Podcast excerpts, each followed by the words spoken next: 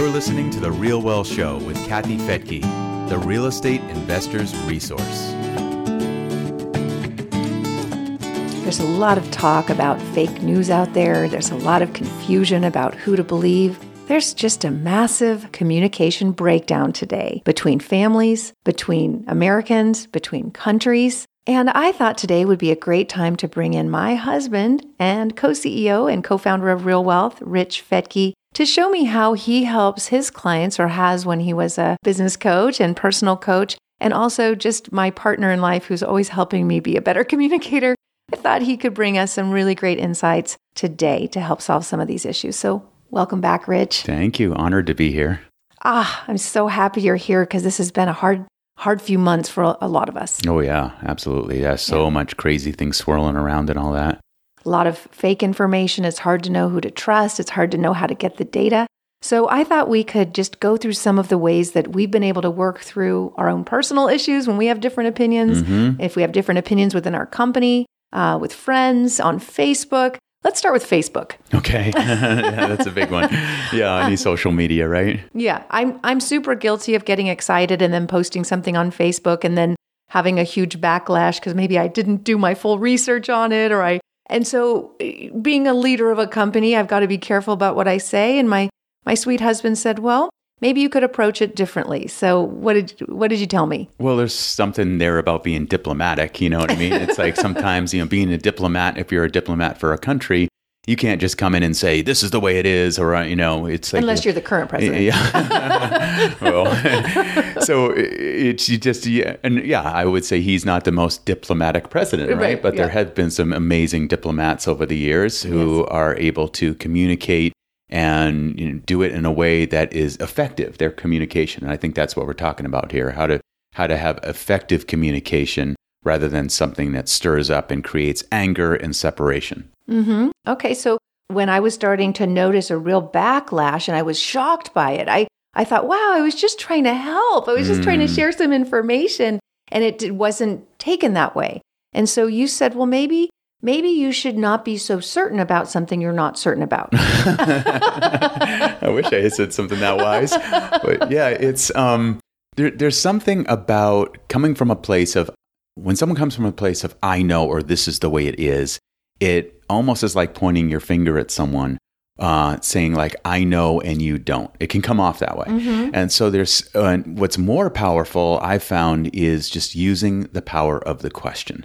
And that's the feedback that I gave. It was just like, instead of saying this is the way it is, to share something and saying, wow, I just saw this article. What do you guys think? Or do you think this is going to have an impact? Or even the way you phrased some of your things, I thought it was really well done to just like to put the fact and say, what do you think about this organization coming out and saying this? Mm-hmm. So you would share what it is, what they're saying, which was kind of alarming news. But instead of saying they're saying this and this means this, it means you're wrong. Right. Yeah. Whatever it is. So it was great. You posted it as a question, and then it still creates a heated debate.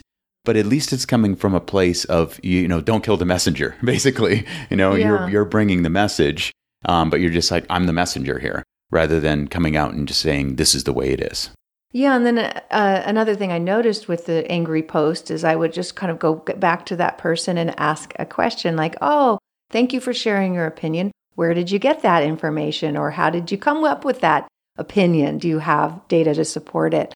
And either they would disappear or they would provide it, and I would learn something new. Right. Absolutely. Yeah. When you're open to it. Exactly. And, we're talking about communication here, and I think it's on social media. It's face-to-face. It's with your spouse. It's in real estate, if you're an investor, which many of your listeners are, or all of them. Yeah. It's how do you communicate more effectively with your property managers, with property providers, with anyone. So I think we should hit on all these things around communication today. Yeah, and since we are a real estate show and have a real estate audience, I think first and foremost, when we see big arguments and lack of communication, it is because, or I should say a communication breakdown, it's because there were maybe assumptions being made, or there wasn't a clear agreement. Right. For example, I know we bought a brand new home once, and I assumed what comes with a new home are the appliances. Mm-hmm. Why would I not think that? Well, guess what? It didn't. Right. And Nowhere in the contract was it mentioned. And so it cost us several $1,000s more that we weren't expecting because we made assumptions. Yes. So, how can people avoid that? And especially if you just don't even know to ask the question. I mean, one of my favorite quotes that one of my mentors shared years ago was, "Written agreements prevent disagreements." So I think it's a real powerful one. When you have it in writing, then that's why they say being on the same page, because you get it down on the same page and you're like, is this your understanding? Yes, this is my understanding. And it's a written agreement. So with anything, and that's how we formed our real standards, our real income property standards at Real Wealth, because there was such a variance between property providers. One would provide something and provide that refrigerator.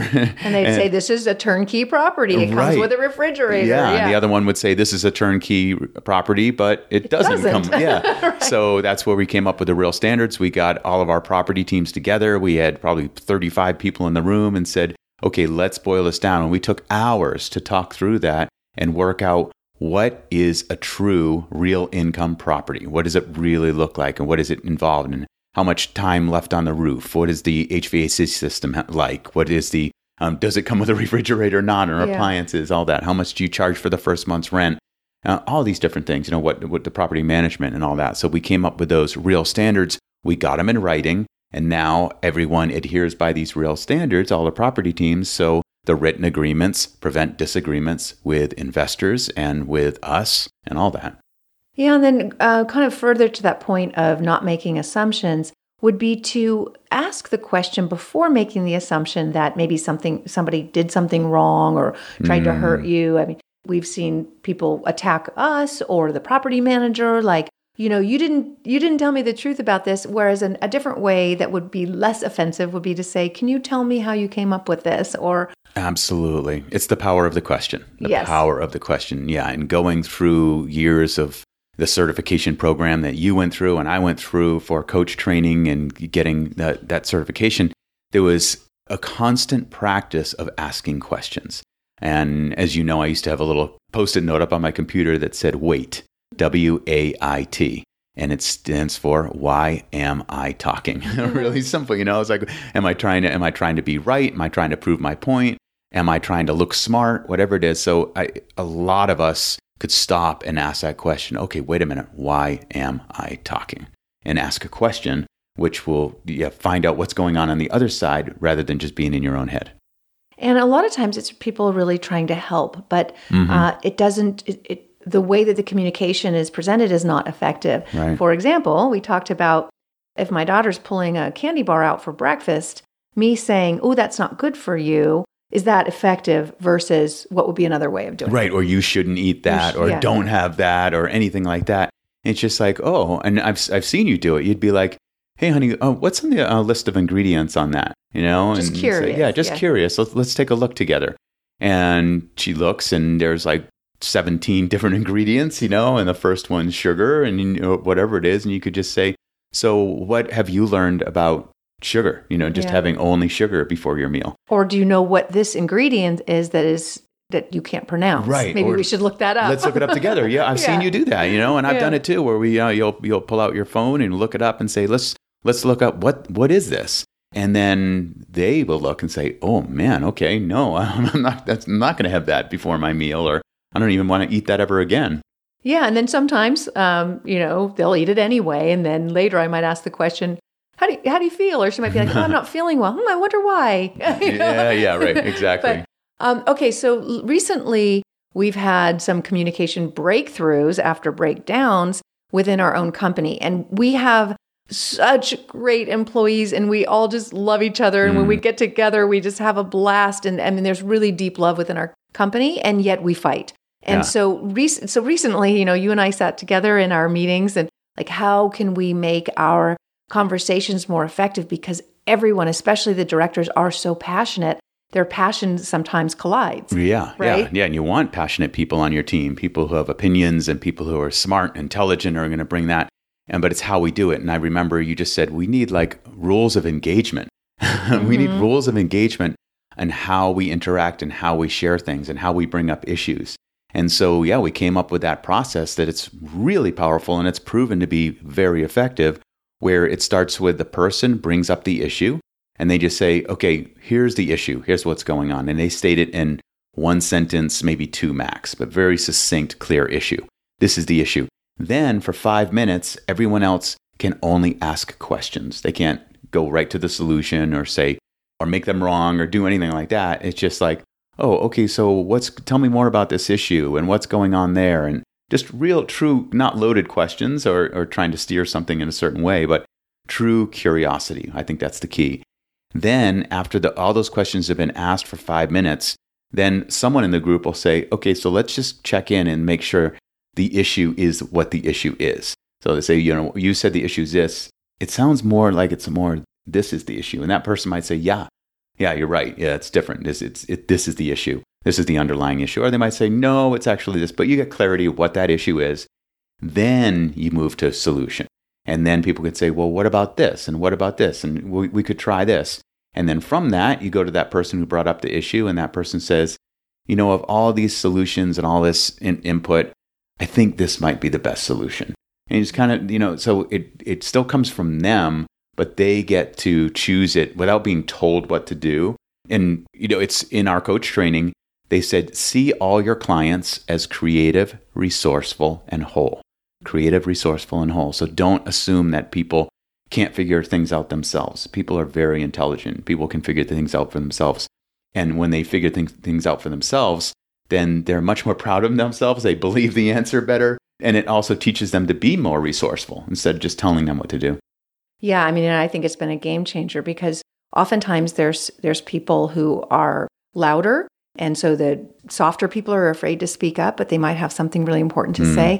So in this scenario where first and foremost, the person with the issue might go on and on and on in a very long story that's kind of leading to just a complaint. Right. And you'll say, what's the issue? Yeah. And they have to stop and try to remember, oh, it's this. Okay, great. Now everybody just gets to ask a question so they really understand it.